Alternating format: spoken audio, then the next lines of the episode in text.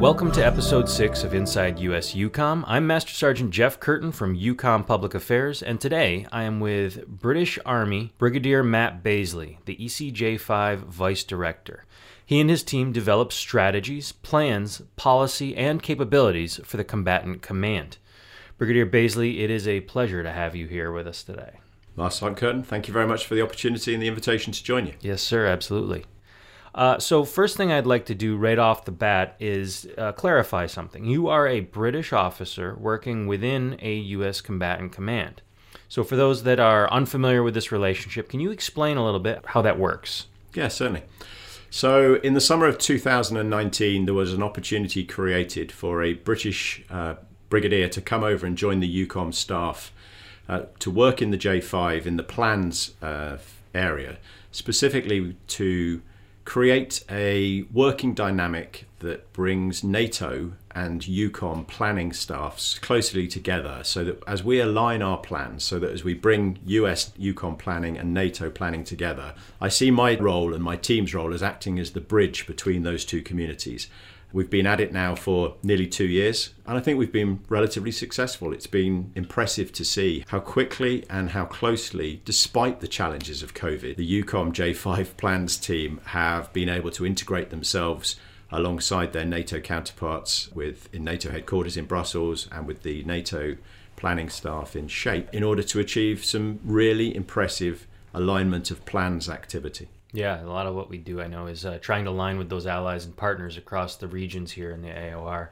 And uh, I'm sure that your experience being in the British Army has really come into handy when trying to have those conversations with U.S. military personnel here at the at the command. Yeah. Uh, so plenty of experience behind me. Uh, this is my 31st year of military service. Clearly, for the whole of that, I've been a member of NATO, uh, and also for much of it, I've been uh, serving or working alongside US military personnel uh, in training roles, on exercises, and of course on multiple deployments in Iraq and Afghanistan over the last uh, sort of 15 to 20 years. Uh, I was lucky enough first to serve with alongside US forces in Bosnia in 1995, uh, Kosovo in 2000 uh, and then over multiple engagements in Iraq and Afghanistan. As I say, I was fortunate to work for General Petraeus' headquarters in Baghdad in 2007, which was a fascinating uh, opportunity to see the, the, sort of the inner workings of that huge entity that was incredibly impressive. Mm-hmm. So I've had lots of exposure to the US, which has been a pleasure, I have to say, and it's been a real opportunity. And I think what this role has allowed me to do is to bring maybe a European flavour to what EUCOM's trying to do. Uh, and I hope that the sort of command team around us would say that we've succeeded in bringing that sort of the NATOization of, of Europe of uh, NATO of EUCOM's business. Yeah, and I think we've been reasonably successful, as I say. Yeah, you kind of jumped right into my next question there as far as J5 goes, the uh, the plans and strategies department, like what would you say is your biggest part there with that section? And, and so the, the two sort of feed off each other. The strategy clearly comes from what the US wants to achieve by way of its its global posture, its global place, how it sits, how the US is perceived, and its influence across the globe. Clearly, that drives the strategic intentions that the US has. So that flows from Washington to EUCOM. What we then have to do is take that and feed that into US EUCOM activity and capability. So there's a sort of natural flow within the J58 staff that says, okay, so the strategy team will try and understand what Washington is asking of us. Uh, and then my plans teams will take that and try and turn that into the ability to actually ensure that what Washington, from a macro government point of view and from a defense point of view, is trying to achieve mm-hmm. in Europe and around the European theatre, EUCOM is also trying to do in a, in a very coordinated and efficient fashion. And right. I think we do it reasonably effectively. Right. And obviously, we're trying to do that in conjunction with NATO and SHAPE and all the things that they're doing in the theater as well. Yeah and and it's important. And I, I, I kind of I probably bore my team by banging on at the fact that you know we, we are at times guilty of thinking of the of it of, as the US and NATO. It, it isn't. It's right. it, we're in this. Yeah. That we are a member of this organization. We have been since the Washington Treaty, you know, over seventy years ago. Uh, the US was a founding member of this extraordinary institution that is the most powerful, capable, resilient effective military alliance in history. You know, that's a lot of history to reflect on, and, and we're part of it. Uh, and we should rejoice in that because what NATO gives us as an alliance is the most extraordinary sort of security insurance policy, I guess you could call it, where today, tomorrow, by being members of, of NATO, we have a certainty that our security across the NATO um, area of operations, so across Europe and all the way back to North America and Canada, we have a certainty of that our actions today are there to secure our, our interests.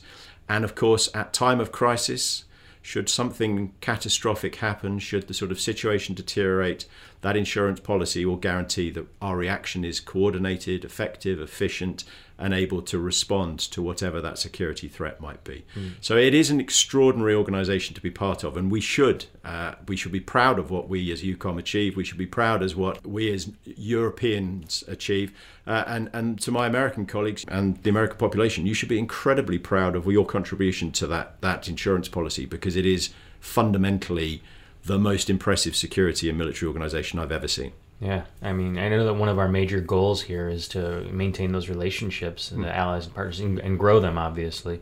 What would you say that your goals and contributions are of you and your team within the J5? So specifically, my I guess my primary role is in the plans development, and um, over the last couple of years, NATO has been working on the defence and deterrence of the Euro-Atlantic area, a a um, foundation document that sets the conditions by which NATO is able to deter aggression against NATO as an entity, but also prepare to respond. Uh, and so we have spent a lot of time working with NATO allies and partners to make sure that we are able to respond and manage our activities today to prepare to deliver what I think we could consider to be the sort of the normal routine drumbeat activities that guarantee our peace today, tomorrow, next week, next month, next year. And that's under a, a document called SACEUR Strategic Directive. Uh, and that gives us the sort of peacetime competition. What do we want to do? How do we want to do it? How do we want to maintain our security interests, build our capability, build those capabilities of our allies and partners, whilst making sure that anyone that might threaten us understands that we are resolute and determined to secure Europe. So that's sort of part one. And part two of my team's uh, efforts is in developing a plan in case, and I accept it's the 0.001% whatever chance that hopefully this will never happen. But if ever uh, NATO did have to go to war, uh, we have a plan that is ready, able, resourced, exercised, and credible uh, in order to make sure that we could defend NATO and NATO's interests and the, the member states of NATO uh, should that be necessary. So, two huge planning tasks for the team, which hopefully we're proving to be reasonably successful at. As I say, I think uh, that effort to bridge between EUCOM and the NATO staffs has been successful, and, and and even despite the sort of the frictions of COVID. Yeah, some of the best laid plans are ones that you hope you never have to use, right? Absolutely, it's the you know, it's it's a great truth that of course if you write a plan you never have to use it. Well, that's fantastic. Whereas if you don't write a plan, you'll guarantee that you wish you had. Hmm. Uh, it's testimony that you know to EUCOM had a pandemic plan on the shelf.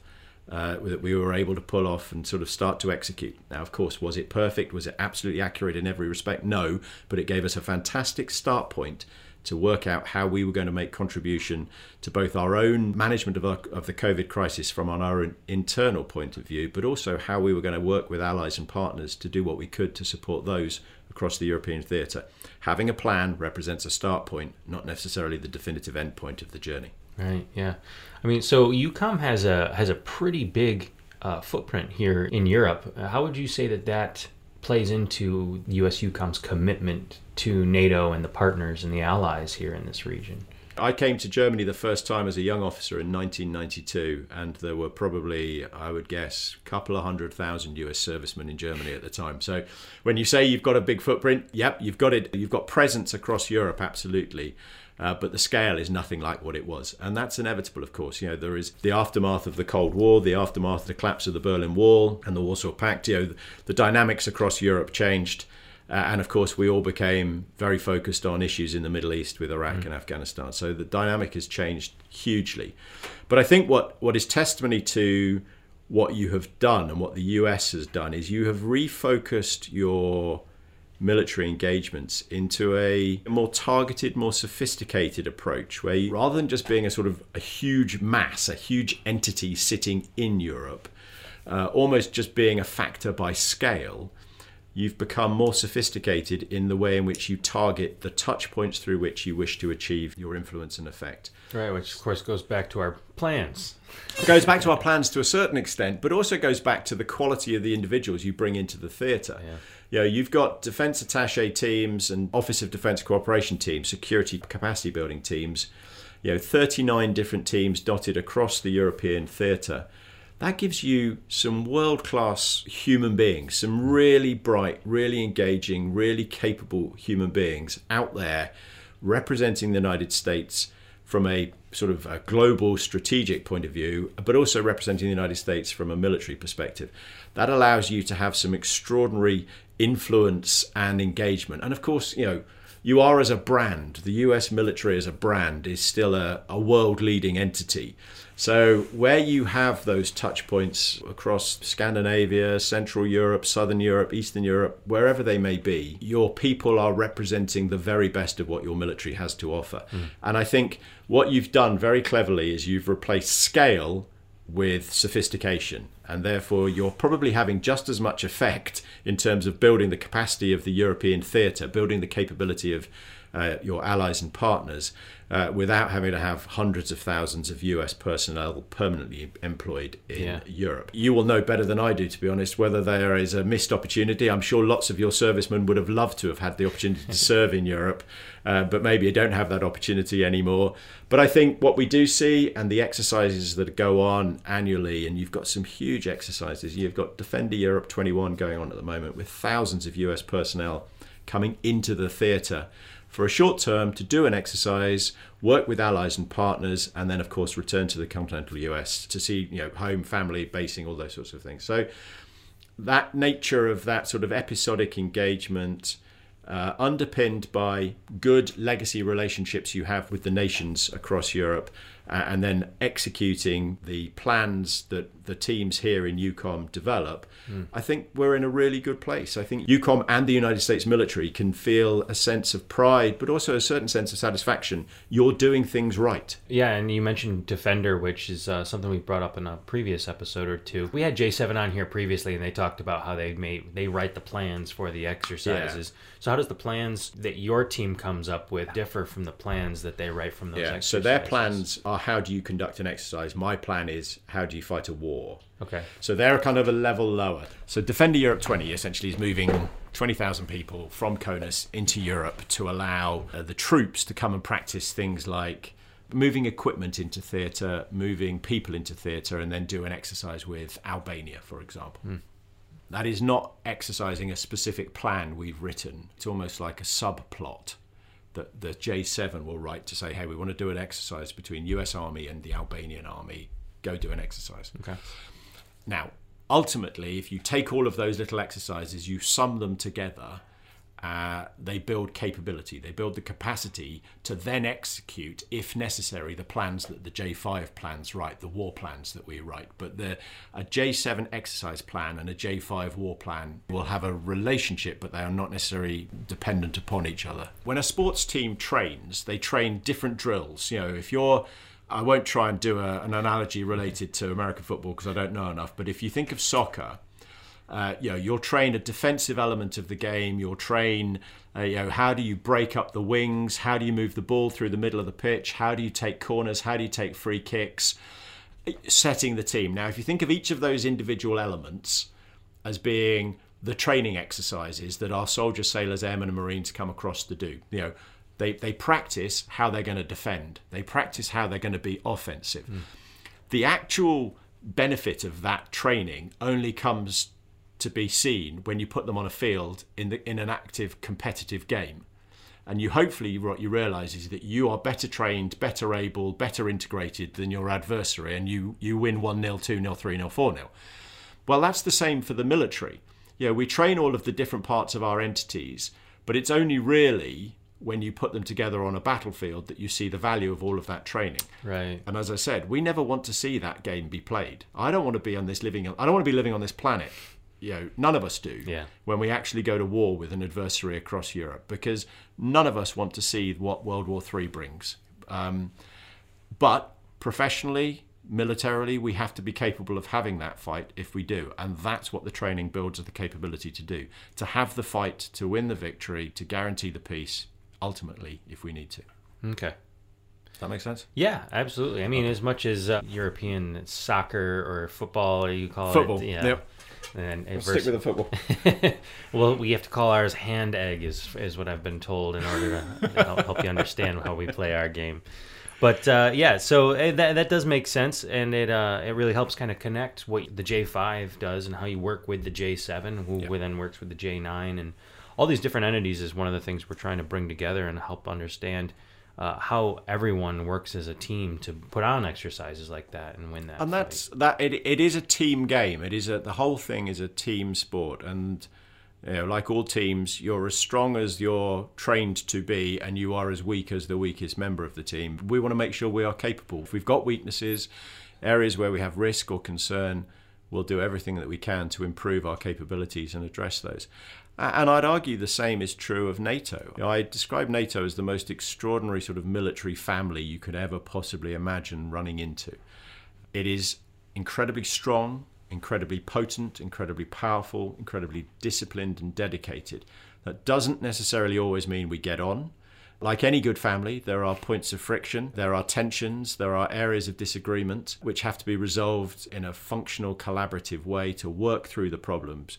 Because ultimately, we want to be effective, we want to be united as a family so that the strength of the alliance is the fact that you have 30 nations that are in lockstep and absolutely determined to keep the peace today, deter any aggression against that peace, but be prepared to respond robustly and determinedly and effectively if required. Yeah. I mean, I remember I was a kid, my brother and I got into a fight and he punched me in the stomach and walked away. I Didn't even ever apologize. But I will say that now, you know, 20 years later or so, uh, if I ever needed him for anything, he'd be he'd be right on, top of it to jump. Absolutely, jump and that's the, that's the reality. You know, I've got two you know, university age sons. The, the reality is, sons, daughters, you will fall out with them at times. They will do things that will upset you. They will do things that will um, test one's patience, yeah. uh, stretch one's willingness to maintain the sort of family bond. They'll try and bankrupt you. They'll emotionally stress you, whatever it might be. But fundamentally, you still love them. And NATO has all of the same foibles, I'm afraid, which is that, you know, we all know what we want to get out of NATO, which is the guaranteed security of the NATO alliance and across the NATO alliance. There are just days where it feels a bit bumpy at times. Doesn't mean the family's falling to pieces. We just move through that and improve. Yeah, absolutely. I would actually say that sometimes that actually helps the family seem more strong and and put together. Yeah, But- I agree. I agree. So US EUCOM works with NATO through SHAPE. Can you tell us how that relationship works to support the US commitment to NATO?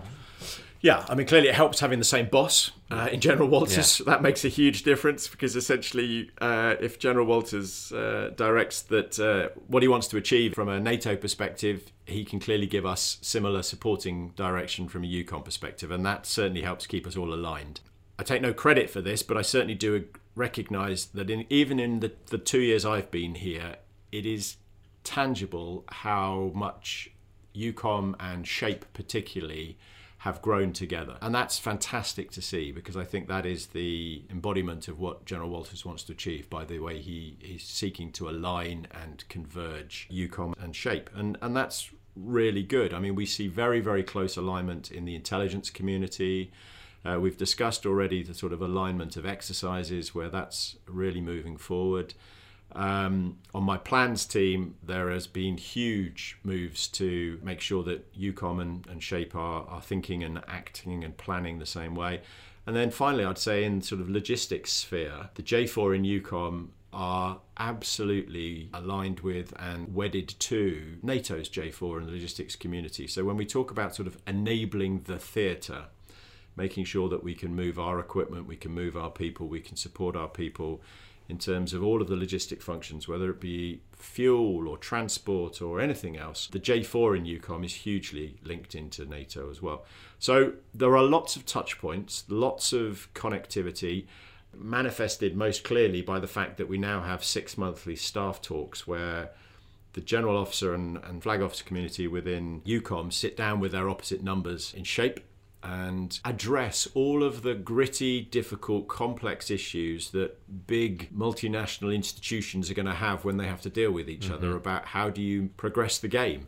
Uh, and the very fact that we can have those conversations in a very frank, very honest, very open, but very positive sense is testimony to how closely EUCOM and SHAPE are aligned. Yeah, uh, we had actually J4 was in here as our as our last episode, and yeah, they were talking about uh, all the kinds of logistics that exist within the EUCOM theater. It's amazing how much stuff gets done, and of course, you really notice when they don't get done. But in a lot of cases, you don't even notice when things don't happen, or you know, you just have the toilet paper there in the bathroom. Nobody recognizes how that gets there. But uh, we had a Defender Europe, of course. The logistics exercises that were going on with yep. that were huge, and uh, now we've got Steadfast Defender happening as well, which of course is a NATO exercise. I don't want to get too deep into that, but I mean, I, is that similar in the logistics of? So this, the the challenge is the same. If you think about the problem, you know, Europe is a huge continent. You've got multiple countries to move across. You've got huge bureaucracy and, and legacy sort of processes that as you move people and equipment and food and water and fuel and everything else you're going to need to move. You've got to move that across multiple international borders, uh, different commercial entities as you move from the French railroad network to the German railroad network to the Polish railroad network, or whichever direction you might be going on, or you may be starting at a port in Albania heading north across the Alps. Just look at the challenge of getting vast amounts of stock and capability and people ac- across the Alps. I mean, mm-hmm. it's it's a choke point. So what we're constantly looking for is is how do we improve our functional ability to do that. So exercises like Defender Europe 21 for us, Steadfast Defender for the sort of wider NATO community are just opportunities to test and develop all of this sort of um, capability, not just in logistics, but in, across the whole piece. You know how do we do command and control? How do we do coordination of, of fires? You know, how do we actually get to execute some of the missions we want to take? All of that sort of stuff needs practicing because you can't just turn up and execute it on the day of the race. You've got to be able to have the confidence that you know who you're talking to, you know who you're working with, and building that confidence comes from doing exercises. So, I mean, I'm shape and NATO working with us as we are part of NATO. Obviously, that relationship works to support everyone within the European theater all the way over to the United States and to Canada, of course, right? Absolutely. And yeah. I think, yeah, we spend a lot of time working with not just with SHAPE, but with the, the Joint Force Command Headquarters, the sort of next layer down, but also with talking up to the US military delegation and military representatives in headquarters NATO in Brussels so that they can make sure that Washington remains aware and understands exactly where NATO is going on a particular policy or a particular piece of development capability, whatever it might be. And that sort of totality, that ebb and flow between uh, Washington to NATO to us, certainly helps with the alignment, you know, because mm-hmm. everybody mm. then understands what we're trying to do. And I do give credit, I absolutely do give credit to the political machine that sort of is based back in Washington you know, it would be very easy to sort of not lose interest in Europe, but think that you know Europe should look after itself. And I, I do think Europe should look after itself. Europe definitely has to be prepared to make and demonstrate commitment to European security. We should not and must not have an appetite or an attitude of dependency upon the United States. That's fundamentally wrong from my uh, point of view. You know, we the Europeans have a dependency and a responsibility to support the US, just as we hope the US has a dependency and a responsibility to support the Europeans. Mm-hmm. It's a it's a two way street, and therefore we have to we the Europeans have to be prepared to make that level of commitment as well. And I think. To the credit of our political lords and masters, the reason NATO remains so strong is that I think politically it's strong as I say, there are always going to be moments where it becomes a bit bumpy for one reason or another. Yeah, that's a huge part of that alliance, I'm sure. So, how are we as US EUCOM working with NATO to meet those security challenges faced by the member nations that, that we have here in theater? So, we spend a lot of time talking to our allies and partners. I was in not a NATO nation, but I was in Stockholm just last week. I was in Paris the week before that. But We make sure by essentially having a constant dialogue with our allies and partners about what, what they need, what they want, what they expect, what they're able to do, what their contributions can be, but also reflecting what EUCOM needs, wants, and what our contribution can be so that we can work in a collaborative fashion. The very fact that everywhere I go and everywhere I have been in my time here in EUCOM, it is a incredibly positive, incredibly warm and welcome engagement with all of those allies and partners. All of the European nations that I've been had the opportunity and been able to talk to, they welcome and appreciate the US contribution and they want to work with the US as a partner, as a, a kindred spirit. You know, mm. they see the importance of US contribution but they also appreciate that you know for you it's a long way from home and they recognize that it's not without price or burden or challenge that you all come here and make the contribution you do. Right yeah. So it's a very positive relationship yeah. i think both ways. As we're wrapping up here uh, i just want to ask one last question. And if you had to describe the the relationship between nato and uh, us EUCOM, how would you identify how the two entities work together? Um, I think I'd characterize it as brothers in arms. We have the same boss, we have the same aspirations and direction in terms of what we want to achieve. Uh, we are not the same individual though. EUCOM has its objectives on behalf of the US, and I mentioned earlier, you know, that we take our strategic direction from Washington, but we are brothers in arms. We want to achieve much the same sort of things. We want to ensure that our adversaries understand that we will counter their actions. Hmm we will push back where we see them threatening or disturbing European security and, and, NATO security. And at worst case, we would be prepared to stand and fight collectively against that threat. So, yeah, brothers in arms. I think we're the Bo and Luke Duke of the European security community. Okay, I'll take your word for it.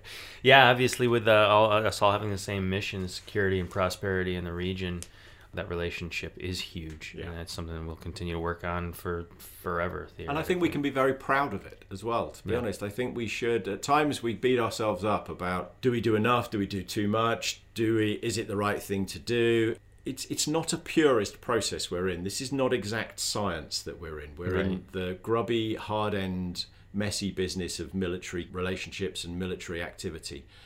It's not high end science. It involves human beings, complex terrain, complicated machines, yeah. and an awful lot of uncertainty. But we could be and must be really proud of what a contribution and the effect we do have.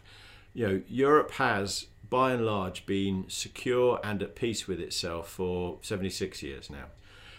That's something to be proud of. Mm-hmm. You know, we shouldn't be naive or thoughtless and think that you know it's a given therefore that that will always be the case. Right. there are current and enduring and constant threats to that peace. But everything we do to continue the themes and the, demonstrate the strengths and capability and our intention to keep the peace you know it is telling. Nato is set as a defensive organization. You know it's a defensive organization that can punch very hard if the need be, right. But it is not looking for a fight. Quite the reverse. It wants to keep the peace predominantly. That's what it's set to do. And that's hugely impressive that we have we have done that for the last 75 years or so and we hopefully will do it from now until you know eternity whenever yeah. that might be but yeah. to see the moment when it goes wrong it right. falls off the track because at the moment that's not somewhere where any of us would want to go yeah the fact that they want to keep the peace is obviously evident and you know it shows with all the relationships and all the things that we do together with all the different countries across Europe.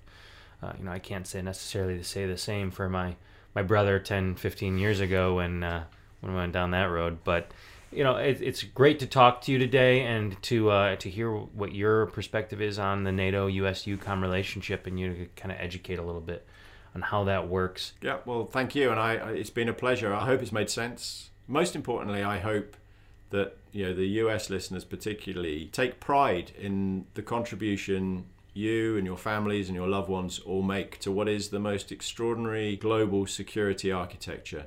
What you do on a daily basis, what you give to the European theatre and to EUCOM as a headquarters is impressively and probably impossible to scale or to give sort of clarity as to exactly how what that looks like but I tell you, as somebody that's lived here pretty much all my life, I think NATO without the US and the European theatre without the US would be a worse place. Hmm. So, you know, thank you for the opportunity that those of I've been working with. It's been an absolute pleasure to work with them. But thank you predominantly to the US personnel, the US families and supporters who are here in Europe for the incredible contribution you and they all make. Yes, sir. Absolutely. Thank you for your contribution here, being uh, kind of the fish out of water as you as you walk around amongst all the U.S. personnel that are here. It's perfect. And I've thoroughly enjoyed it. Thank yeah, you. absolutely. This has been Inside U.S. EUCOM. Today I spoke with British Army Brigadier Matt Baisley from the ECJ5 as the Vice Director. Uh, thank you for listening, and we will speak to you again next time.